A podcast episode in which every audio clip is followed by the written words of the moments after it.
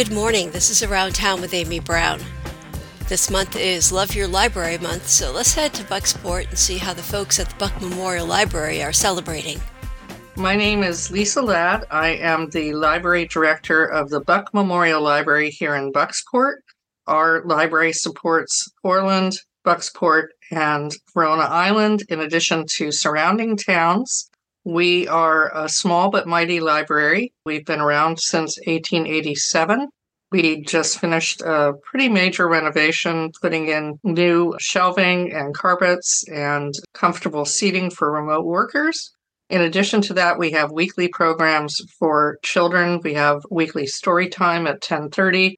Every other week we have a youth book club on Monday nights that is youth led.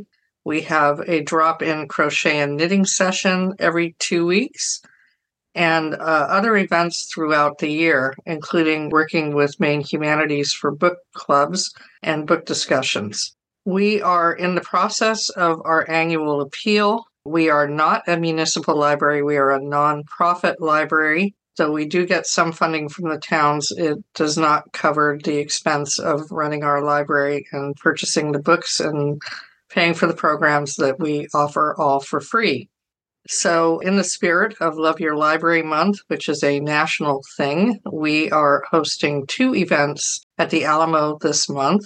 The first is February 15th. We are showing for free, but we are asking for donations if possible to see The House of Sand and Fog, a film based on a book by Andre Dubus III that stars Ben Kingsley in addition to the film, there will be a silent auction and raffle uh, items at the event. Or you can come to the library prior to the events this month and pick up raffle tickets, and we will put them in the appropriate buckets that you want to win. Our second event is February 29th. That is uh, with author Andre Dubus III, who is going to be there promoting his soon to be published book in March. We will have the auction and uh, raffle at that event as well. That event starts at 5:30 and he will be on hand after his talk to sign books. So you can purchase those books at Bookstacks. We will not have books for sale at the event.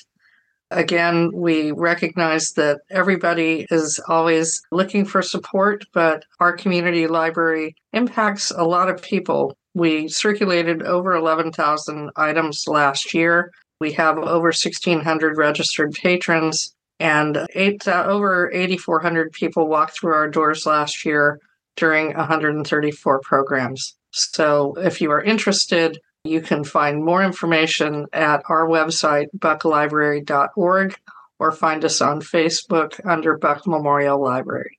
Thank you. That was Lisa Ladd, director of the Buck Memorial Library in Bucksport. Their website again is bucklibrary.org.